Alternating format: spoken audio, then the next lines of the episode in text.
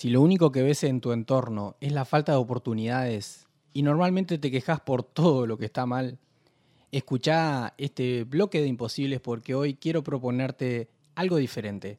Hoy te comparto mi antidescargo emprendedor.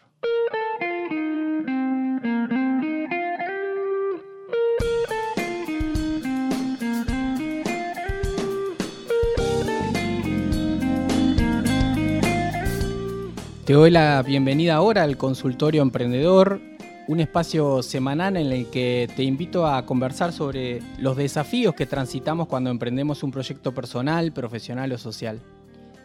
Mi nombre es Eduardo Hernández, me dedico desde hace más de siete años a acompañar a personas y organizaciones a emprender cambios y proyectos que les inspiren, apoyándolas en sus procesos de desarrollo personal y empresarial también mediante herramientas de coaching, mentoría y consultoría. En este espacio lo que te propongo es crecer juntos eh, en base a preguntas, reflexiones y experiencias, sin recetas ni verdades reveladas, simplemente con visiones que, miradas diferentes quizás, que pueden ayudarte ahí en tu proyecto, en tu emprendimiento, en tu empresa y en tu vida también.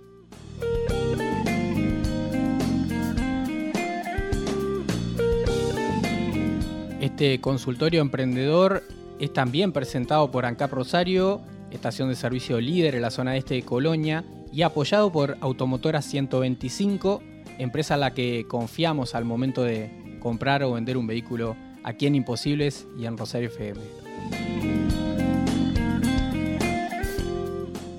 Desde ya te invito a que compartas este episodio, a que tomes acción, porque sobre acciones vamos a estar hablando en este consultorio emprendedor. También a que me escribas compartiéndome tus consultas, tus dudas, esos desafíos que seguramente en tu trabajo, en tu proyecto o emprendimiento transitas. Puedes hacerlo a través del correo electrónico imposibles.gmail.com, imposibles con dos N en lugar de la M o a través de las redes sociales del programa, que estamos en Instagram, LinkedIn y Facebook. También a través de mis propias redes sociales. Me encontrás como eduardohm.coach.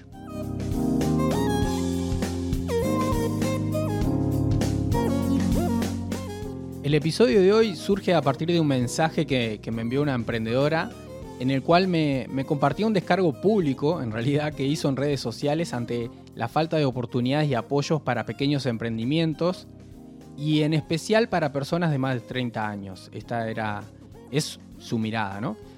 Esta persona vio una publicación mía sobre un taller en el que trabajé con jóvenes que en realidad no tenía que ver con emprendimientos, sino con proyectos sociales, pero a partir de, ese, de eso que vio, entendió que debía saber, hacerme saber su descontento con los programas y actividades de apoyo a emprendedores y emprendedoras.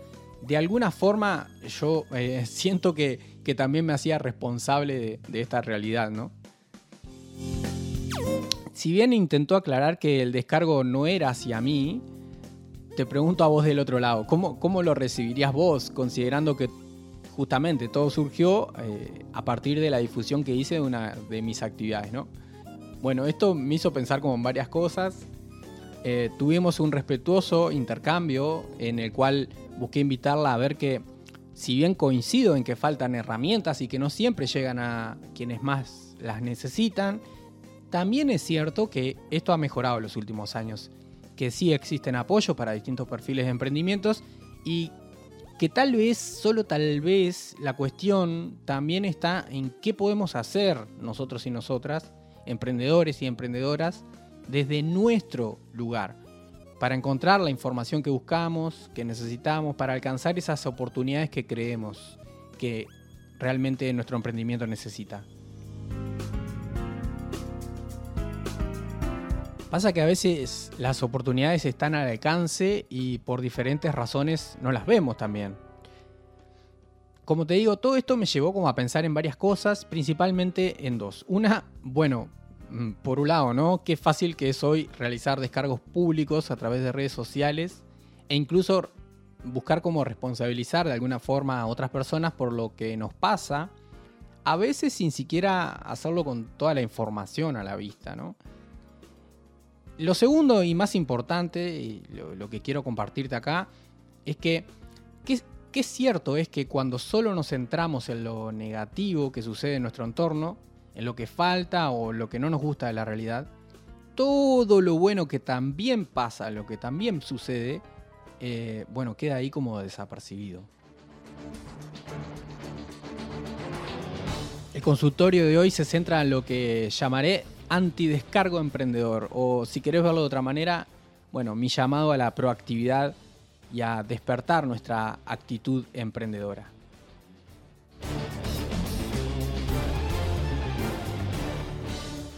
Pasa que la queja también es un hábito, ¿viste? Eh, la psicología dice que detrás de la queja suele haber un sufrimiento real, un reclamo emocional desatendido, pasado o presente, ¿no? Así que lo primero es escuchar ese reclamo. Eh, yo te comparto con mucha honestidad, me desnudo en esto de que me considero un quejoso en recuperación.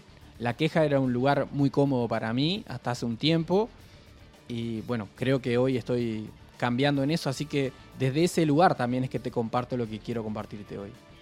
Sé cómo se siente estar en ese lugar de la queja. Puedo entender cuando alguien me dice que no ve posibilidades, que la realidad es una porquería, que, que no hay quien la ayude, que debería llegar no sé quién y resolver todos sus problemas, que la vida es injusta. Eh, puedo entenderlo. El mundo desde la queja suele verse así, mm, también muy solitario, muy injusto. La realidad es que todo depende siempre del cristal con el cual miremos, ¿no? Hay, cosas que podríamos estar de acuerdo en tildar de positivas o negativas eh, allá afuera, la realidad, pero la cuestión quizás está más en qué hacemos con eso, o sea, qué realmente podemos hacer con eso qué podemos hacer diferente teniendo en cuenta que el mundo es lo que es, en definitiva, ¿no?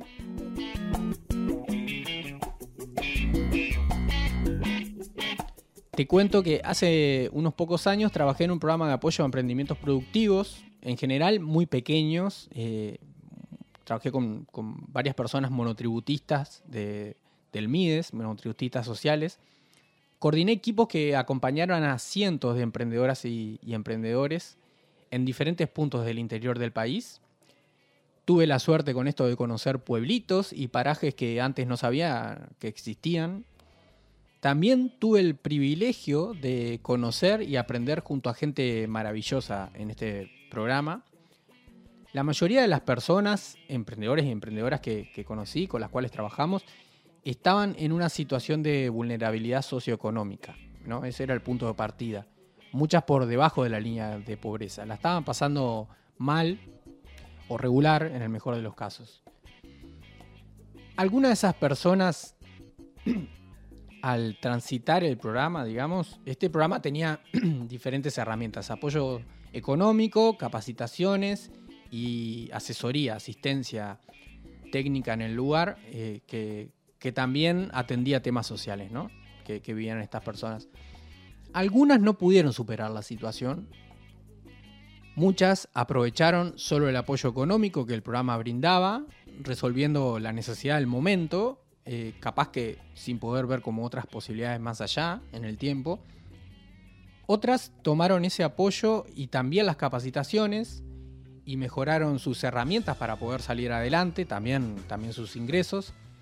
Hubo personas que incluso estando en una situación de partida muy, muy difícil, ponían mayor atención a sus oportunidades y realmente lograron hacer cambios significativos. No solo en el emprendimiento, sino también en, sus vidas. Realmente pudieron ir más allá. Con esto te quiero decir, personas en situaciones más o menos similares, con las mismas herramientas a disposición, en este caso las que el programa les brindaba, lograron cosas muy diferentes. Pero más allá de los resultados, quiero detenerme en otro punto, la actitud. La proactividad y actitud emprendedora de varias de estas personas, varias que conocí en el programa, eran realmente inspiradoras. No tenía que ver con eso, eh, eso con, con su situación, sino con algo como interno, algo que no dependía de lo que pasaba afuera, en el exterior. Realmente yo creo que nuestra actitud marca una gran diferencia en lo que vivimos. No solo en los resultados, sino y principalmente en cómo vivimos cada cosa, cómo transitamos el proceso. Acá no hablo de capacidades ni tampoco quiero con esto decirte como que a mayor esfuerzo, mayor la recompensa, porque en realidad vos y yo sabemos que no es así para todos y todas.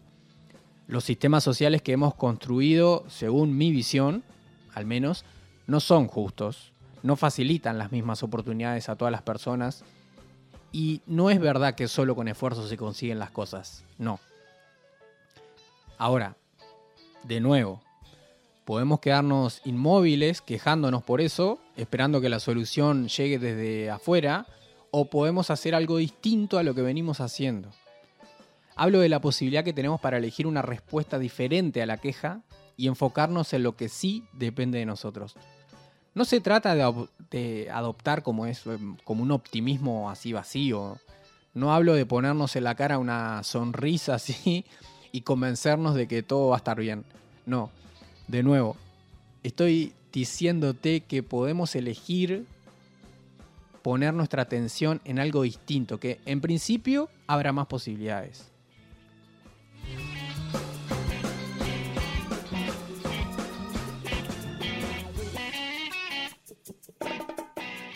Stephen Covey, en su famoso libro Los siete hábitos de la gente altamente efectiva, habla bueno, de hábitos que nos pueden ayudar como a tener una vida mejor y, también en nuestras empresas. Dice que el primer hábito a desarrollar es la proactividad. Este libro tiene un gran valor y te recomiendo leerlo, lo, lo podés encontrar en internet, también comprar en cualquier librería. Te recomiendo leerlo a conciencia si todavía no lo hiciste. Kobe dice que ser proactivo o proactiva se trata de asumir la responsabilidad de la propia vida y desarrollar una respuesta consciente ante cada situación, que sea acorde con los principios y valores individuales y no con las circunstancias o factores externos del caso concreto. Vamos a ver con esto qué, qué podemos hacer.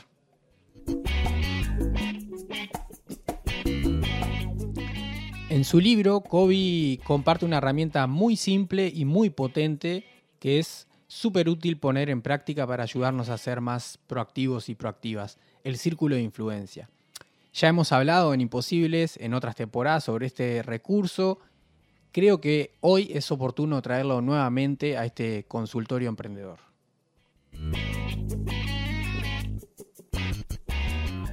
El círculo de influencia se utiliza para ayudar a las personas a enfocarse en las cosas que pueden controlar y a dejar de preocuparse por las cosas que no pueden controlar.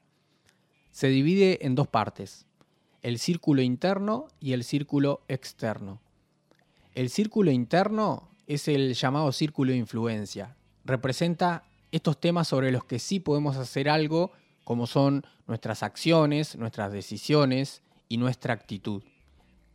El círculo externo, llamado círculo de preocupación, representa las cosas que no podemos controlar, como el clima, la economía del país y también las acciones de otras personas. ¿eh? La idea es que si nos enfocamos en las cosas que podemos controlar, podemos aumentar nuestro círculo de influencia y tener un impacto positivo así en nosotros y nosotras, en nuestras actividades y en nuestro entorno. Por otro lado, si lo que hacemos eh, es como preocuparnos demasiado por las cosas que no podemos controlar, nuestro círculo de influencia se achica y nos sentimos impotentes. Ahí es cuando entramos en el círculo vicioso de la queja. Para aplicar esta herramienta en tu vida diaria, te recomiendo que hagas una lista de las cosas que hoy realmente te preocupan y que después las dividas en dos categorías las que puedes controlar y las que no puedes controlar. Las primeras, las que puedes controlar, van a quedar dentro del círculo interno, del círculo más chico, que es el círculo de influencia. Las segundas van a quedar por fuera, en el círculo de preocupación, que mm, sin duda probablemente sea más grande. Luego de esto te invito a que decidas conscientemente enfocarte en las cosas que sí puedes controlar y que trabajes en ellas para aumentar el, círculo de influencia. Recordá esto que es súper importante, que nuestra energía y nuestro tiempo son recursos limitados. Podemos elegir poniendo conciencia y actitud dónde colocamos esta energía y este tiempo.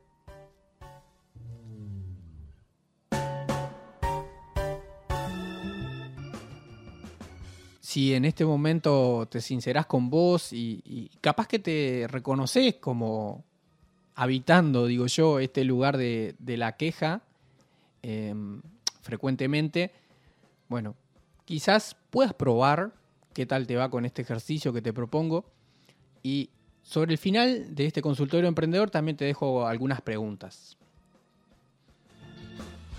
¿Pasás la mayor parte del tiempo prestando atención a tu círculo de influencia o a tu círculo de preocupación? ¿Qué cosas hoy sí podés controlar? ¿Dónde te sería más útil enfocar tu tiempo y energía hoy? ¿A qué querés prestarle más, más atención? ¿Necesitas pedir ayuda para poder hacerlo? Muchas veces yo lo necesité. Siempre necesitamos de un otro, de una otra. ¿Con qué te querés realmente comprometer? Y por último, bueno, ¿qué paso vas a dar? ¿Qué acción vas a tomar? Es tu elección.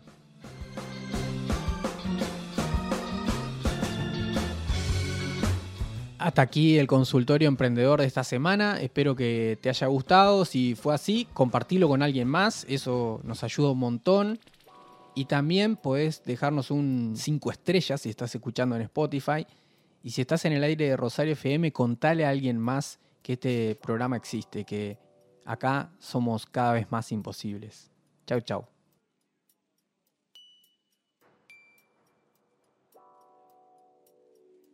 Llegamos al final de la transmisión.